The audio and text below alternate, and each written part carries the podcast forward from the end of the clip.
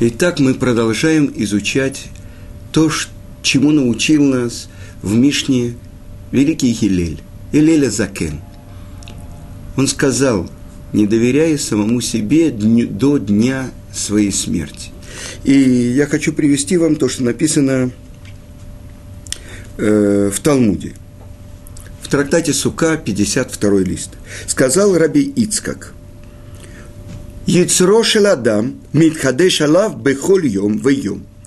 Дурное начало в человеке обновляется против него каждый день.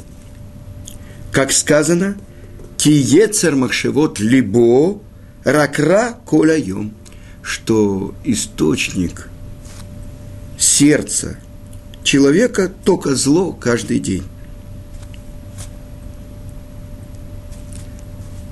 Это то, что сказано в главе Нох про дурное начало в человеке.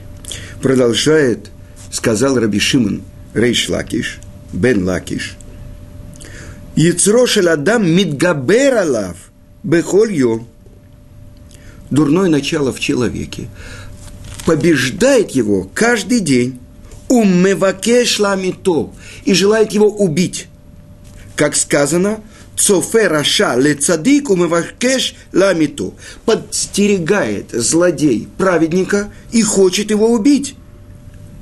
ואלמלא הקדוש ברוך הוא עוזרו, и если бы не помощь Творца, אינו יכול לו, он не сможет, он не может противостоять этому дурному началу. שנאמר, Ашем ло язвену биеду, Творец, не оставь нас в его руки. И так мы понимаем, какая серьезная борьба, война происходит в сердце каждого человека. С внешней стороны человек в галстуке, в белой рубашечке, наглаженные э, рубашки, наглаженные ниточки цицит. Прямо человек с картинки. Но что происходит в этот момент в его сердце? Это каждый человек знает только сам. Какая страшная борьба – космическая война происходит в его сердце. И открывает нам Талмуд, что дурное начало в человеке обновляется каждый день. Подождите, но ведь вчера было у меня испытание, я победил. То, что было вчера, это не значит, что сегодня. Ты также уже, ну как, обычно идет война. И на войне одна армия воюет против другой. Они заняли сопку. Все хорошо, уже сопка занята. Сегодня как будто опять новая битва. Это что? Игра в компьютере, опять эти наступают, эти отступают, эти... Опять новая игра. И здесь заключена очень большая тайна. И это то, что написано в трактате Брахот, и тоже от имени Раби Шимона Рейш Лакиша, который сам, мы говорили с вами, был Бальчува и знал это изнутри – он оставил путь. Одни говорят, что он был гладиатором, другие – разбойником, и стал великим еврейским мудрецом. Хеврутой раби Йоханана, великого раби Йоханана, который составил Иерусалимский Талмуд. Так что же он говорит? Чтобы всегда заставлял воевать человек свое доброе начало против злого. Леулам Иргиз Адам Ецаратов аль Ецарара. Ергиз, оргазм, э, ну это как бы сердил, э, нападал. То есть доброе начало должно всегда нападать на злое начало человека. Что это такое? А если человек видит, что он не побеждает, что делать? Чтобы он э, произнес шма. А если это не помогает, чтобы он вспомнил одни своей смерти. И он приводит строчку, которую мы читаем из э, псалма. Ригзу вальтихетуу сердите и не э, успокаивайтесь, ложитесь в дому села и погрузитесь в молчание. И он из каждой этой э, слова этой строчки учит способы борьбы против дурного начала. Ну вот, человек попал в испытание. Перед ним испытание. Выдержит, не выдержит. Что в этот момент человек должен подумать? Шма Исраэль, Ашем Элокейну, Ашем Эхад. Что несет с собой эта строчка о единстве Творца? Нет ничего, кроме Него. Эйн од воду. Только Он один. Победил – хорошо. А если нет – вспомни, что завтра тело твое положит в землю, а душа твоя вернется к своему источнику, и ты будешь стоять на суде и давать отчет. Написано в Святой книге Зор, что каждый человек думает, что он-то пришел сюда навсегда. Этот умер от насморка, этот от другой болезни. От чего этот? А, понятно. Вот э, умер писатель Короленко, а я смотрю и из окна, и пойду сейчас пить чай. Это из записных книжек Чехова. Каждый человек думает, со мной такое же не может произойти. Теоретически где-нибудь, ну я-то сам, ну я же, это, это же я, себе самый родной. Так вот, когда человек думает о том, что может наступить такой момент, и его позовут назад – это то, что может помочь ему бороться против дурного начала. Ну вот, казалось бы, сегодня он уже победил. Так как же завтра опять война? И это не просто так. Не на том же уровне оказывается человек завтра. Ведь если сегодня он победил, и завтра он победил, это как, э, знаете, э, турнир шахматный турнир или турнир по...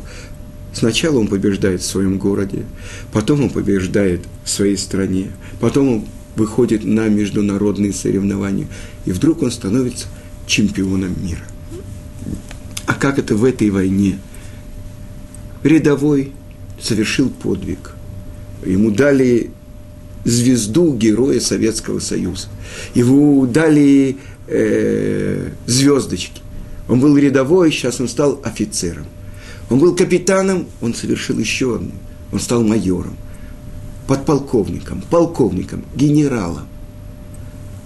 На самом деле, если человек только начинает соблюдать еврейскую традицию, он говорит, э, ну, иногда я соблюдаю субботу, иногда нет. Но человек, который уже 10 лет в этом живет – Э, он уже больше знает, что такое суббота. Он уже учит законы. Это то, что я, люблю цитировать, то, что говорил один из первых болей Чува в Израиле, э, бывший артист Рав Уризор. Он говорил нерелигиозным евреям. Если вам предложат в субботу поработать и заплатят двойную ставку, вы же будете работать, несомненно. А я, если мне даже предложат четверную ставку, мне предложат миллион американских долларов, мне предложат все деньги, которые есть в мире, я не буду работать в субботу.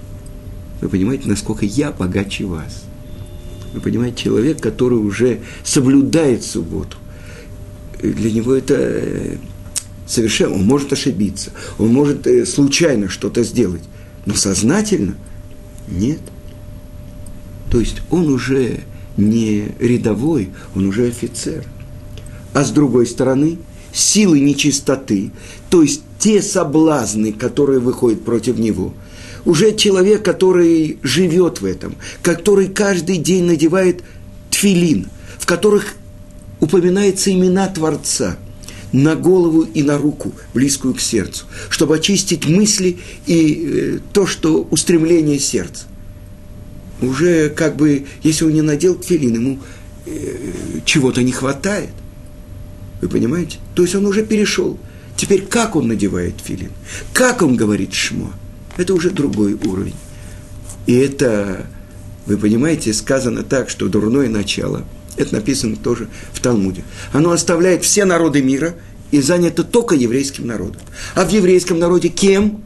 самыми большими еврейскими мудрецами. И я хочу привести вам пример. Это тоже приводит Талмуд. Рав Аши – это тот, кто составил Вавилонский Талмуд. Величайший мудрец Амора. Вы знаете, мудрецы Мишны называются Танаим, а мудрецы Геморы называются Амураим. Обычно Амора – это, э, можно было бы сказать, переводчик. Тана – это на арамейском языке учить. Тана – еврейский мудрец, учитель. Он дает урок, а возле него стоит переводчик Амора, обычно Тана, говорил на святом языке, на иврите, а Амора переводил на арамейский язык, который все знали после возвращения нашего из Вавилона, это был разговорный язык. Так вот, Рав Аши и Равина, они составили Вавилонский Талмуд. И вот как-то э, Рав Аши давал урок своим ученикам Ешиве и говорил, э, и сказал, завтра мы поговорим про нашего приятеля, царя Минаш. И в ту же ночь он увидел во сне, пришел к нему царь Минаш и сказал, ты мой приятель, как ты посмел так говорить обо мне. Он сказал э, э, во сне. Скажи мне, с какой стороны нужно надрезать халу в субботу? И это вопрос непростой. И ответил Раваш, э, извините, Минаш, что ее надо вы, э, надрезать там, где лучше всего она выпечена. Это серьезный вопрос в трактате Брахот. Э, и спросил тогда Раваши, если вы были такими мудрецами, почему же вы делали такие глупости, поклонялись идолам? Э, известно, что э, Минаши, сын праведного царя Хискияу, он под страхом смерти заставил евреев служить идолам. В храме он поставил идол с четырьмя лицами со всех четырех сторон. И это то, что он делал. Потом он раскаялся, сделал чуву и вернул его Творец на престол, и он царствовал, и он разрушил идолов. Так вот вопрос, который зовет э, мудрец Вавилона, который жил через несколько веков после царя Минаш. Если вы были такими праведниками, как же так? Почему же вы делали такие глупости и служили идолам? И ответил ему царь Минаш, если ты бы жил в наше время, это период первого храма, царь Хискияу, то мы, когда шли служить идолам, мы шли медленно. А если бы ты был на нашем месте, ты бы поднял свою равинскую одежду, то, что называется большая рубаха такая, и с голыми ногами бежал бы, чтобы служить идолам. Вы понимаете, какая сила была этого Ецера, этого дурного начала, стремление к идолопоклонству. Так вот это то, что обновляется в человеке дурное начало. И если бы Творец не помог, не мог бы человек выстоять против него. Это то, что сказано здесь. Не доверяй себе до дня своей смерти. А теперь не осуждай своего близкого, пока ты сам не оказался в его положении, в его, на его месте. Если ты узнал, что кто-то из твоих друзей, близких и так далее потерпел поражение в столкновении с дурным началом, не осуждай его. Почему? Пока ты сам не оказался в его положении, потому что ты не знаешь. Если бы ты оказался в его положении, и тебе бы выпали такие испытания, выдержал бы ты или нет. И есть много комментаторов, которые объясняют, бимкомо, маком – это одно из имен Творца, что сказано, что не Творец находится в мире, но мир находится в Творце. И что это значит? Что Творец сотворил мир, и он его поддерживает. И что это значит бимкому? Один из комментаторов объясняет, что когда ты придешь к Творцу, вот тогда ты узнаешь, имел ты право обсуждать и осуждать своего друга, который не выдержал, или нет. это очень важная вещь. Обычный человек так легко судит других и так легко оправдывает себя. Хм, я был на одном уроке, на котором мой учитель Равицкак Зильбер э, говорил, что на самом деле все люди обманщики. Это был э, семинар для лекторов, который устраивала организация Рахим. Он тот, кто каждого принимал как своего единственного любимого, ну, как минимум, друга, а не брата, сына, э, внука. Вы понимаете? Пока ты не стал на его место, его испытать. А я помню, как-то мне Равыцкий говорил, чтобы правильно судить, я делаю такой счет. А если бы я уже был по ту сторону этого мира, как бы я посмотрел на это? А если бы я смотрел с какой-то далекой звезды на это, я бы также судил. Это то, что часто Равыцкак повторял, альпидин, по букве закона. Что, как надо судить этого человека? И по букве закона это значит оправдать человека.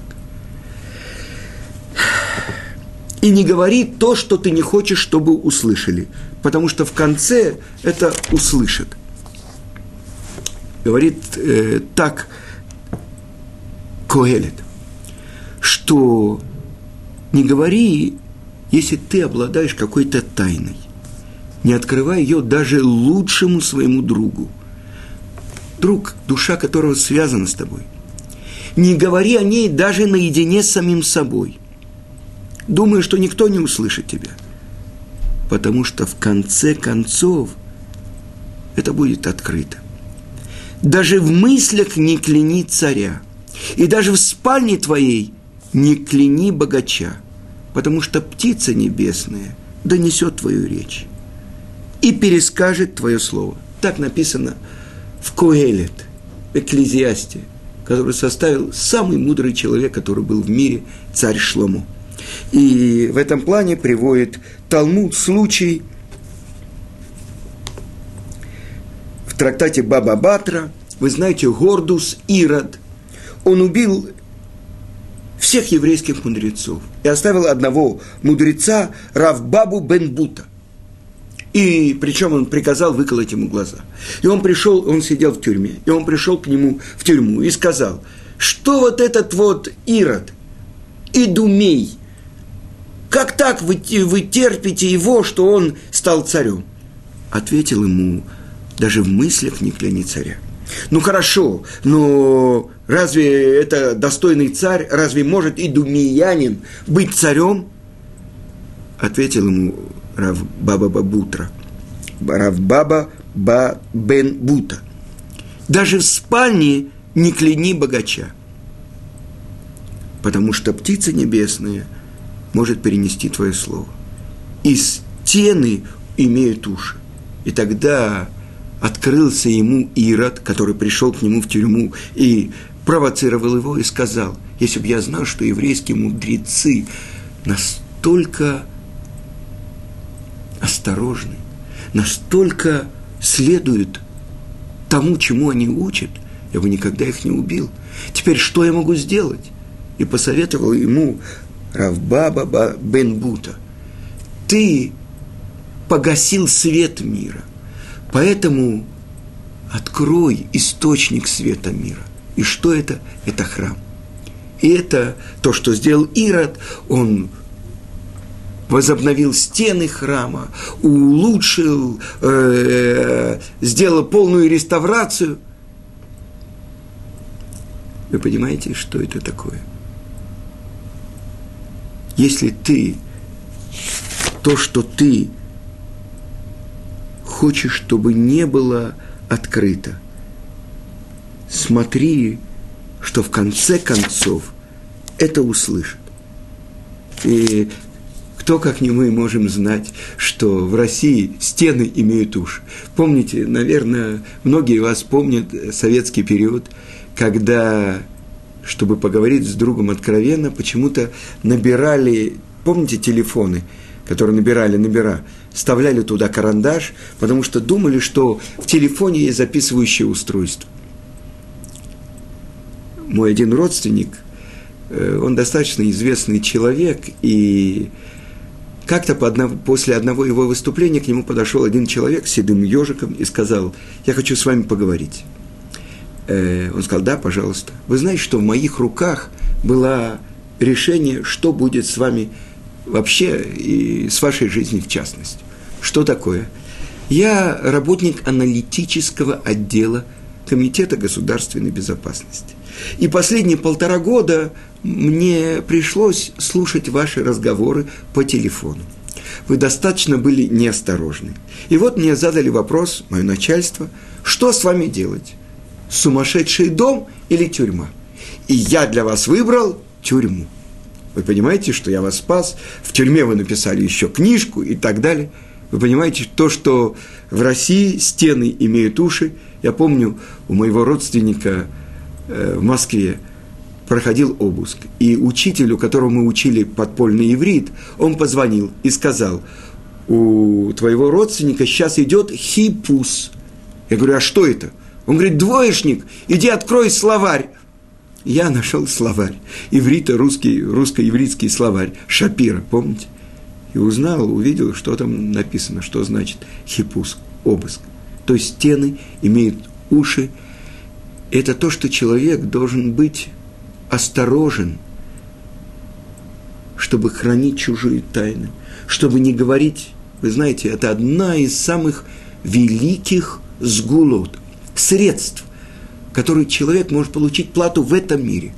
Э, в субботу мой э, хатан, мой э, муж моей дочери, он э, прочитал одну книгу и пересказал. Одна семья, у которой не было долгое время, не было детей. И вот им открыли, они перепробовали все средств, им открыли одно средство. 40 дней не говорить лошонара.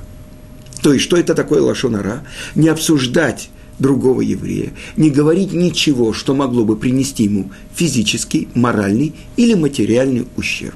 Даже если это полная правда. И вот они с женой взяли это на себя, и у них чудо. Через какое-то время родился ребенок. Они сказали другой паре, и они тоже взяли на себя, и у них то же самое. Вы понимаете, что значит, когда человек бережет свою речь? А другими словами, когда он не ставит себя над другим, когда он говорит лошонара, это значит, что я-то праведник, а вот эти все... И, вы знаете, лошонара можно даже считается, если я сделал бы такой жест про какого-то человека или скривил э, губу. И последнее, о чем говорит Елель. И не говори, когда я освобожусь, я буду учиться. Буду э, изучать Тору. Может быть, у тебя не будет возможности освободиться. Ведь каждого человека отвлекает все новые и новые дела. Кто знает, что может случиться завтра – может быть, завтра ты покинешь этот мир без Торы. Поэтому то, что в первой главе сказано, чтобы твоим постоянным занятием было изучение Торы, а твой бизнес, твои дела второстепенны. И я видел один комментарий, который говорит, кто тебе сказал, что Творец хочет, чтобы ты учил Тору, когда у тебя нет никаких забот? может быть, именно в этом месте. Вот когда у тебя э, ты занят, и когда у тебя заботы, тише и пане ишне, когда освобожусь, буду учить. Нет. Вот со всеми твоими проблемами, со всеми твоими заботами. Вот это самое дорогое перед Творцом, когда человек учит Тору. С другой стороны, тоже написано в Талмуде, когда я готовил э, урок, я смотрел, это написано в Иерусалимском Талмуде в трактате Брахот. Сказал Раби Симон. На что это похоже? Что два человека, один вышел из Ашкелона, а другой вышел из э, другого города. И вот они встретились в каком-то месте на дороге – а потом один пошел в одну сторону, а другой в другую. Один отдалился от другого на какое-то расстояние, и на точно такое же расстояние отделился другой. Если ты оставляешь Тору, она оставляет тебя. Ты отдаляешься на день, она отдаляется на два. Вы понимаете?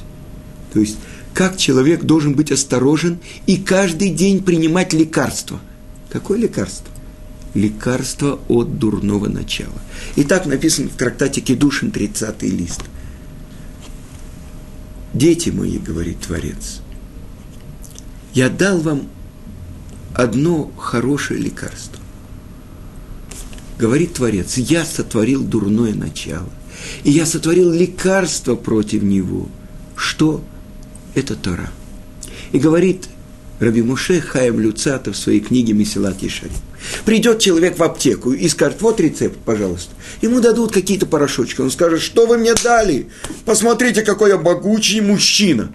Дайте мне из того синего из того зеленого, вот такие э, таблетки, и такие таблетки, а вон там вот что-то у вас под полом, какой хороший бутыль, налейте мне из него тоже.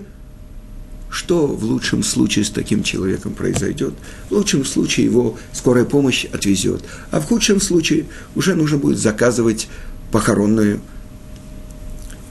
компанию. Потому что Творец сказал, я сотворил дурное начало. И я сотворил единственное лекарство против него – это Тора. Поэтому, если мы возьмем это лекарство, если мы будем принимать его по установлению врача, то есть того, кто нас послал в этот мир. Ведь ради этого каждый из нас спустился в этот мир, чтобы открыть свою часть Торы, и ее реализовать в мире. На этом я прощаюсь с вами. Мы выяснили чуть-чуть, попробовали на кончике вилки ту глубокую мудрость, которую учит нас Елеля Закен, учитель всего еврейского народа. Всего хорошего.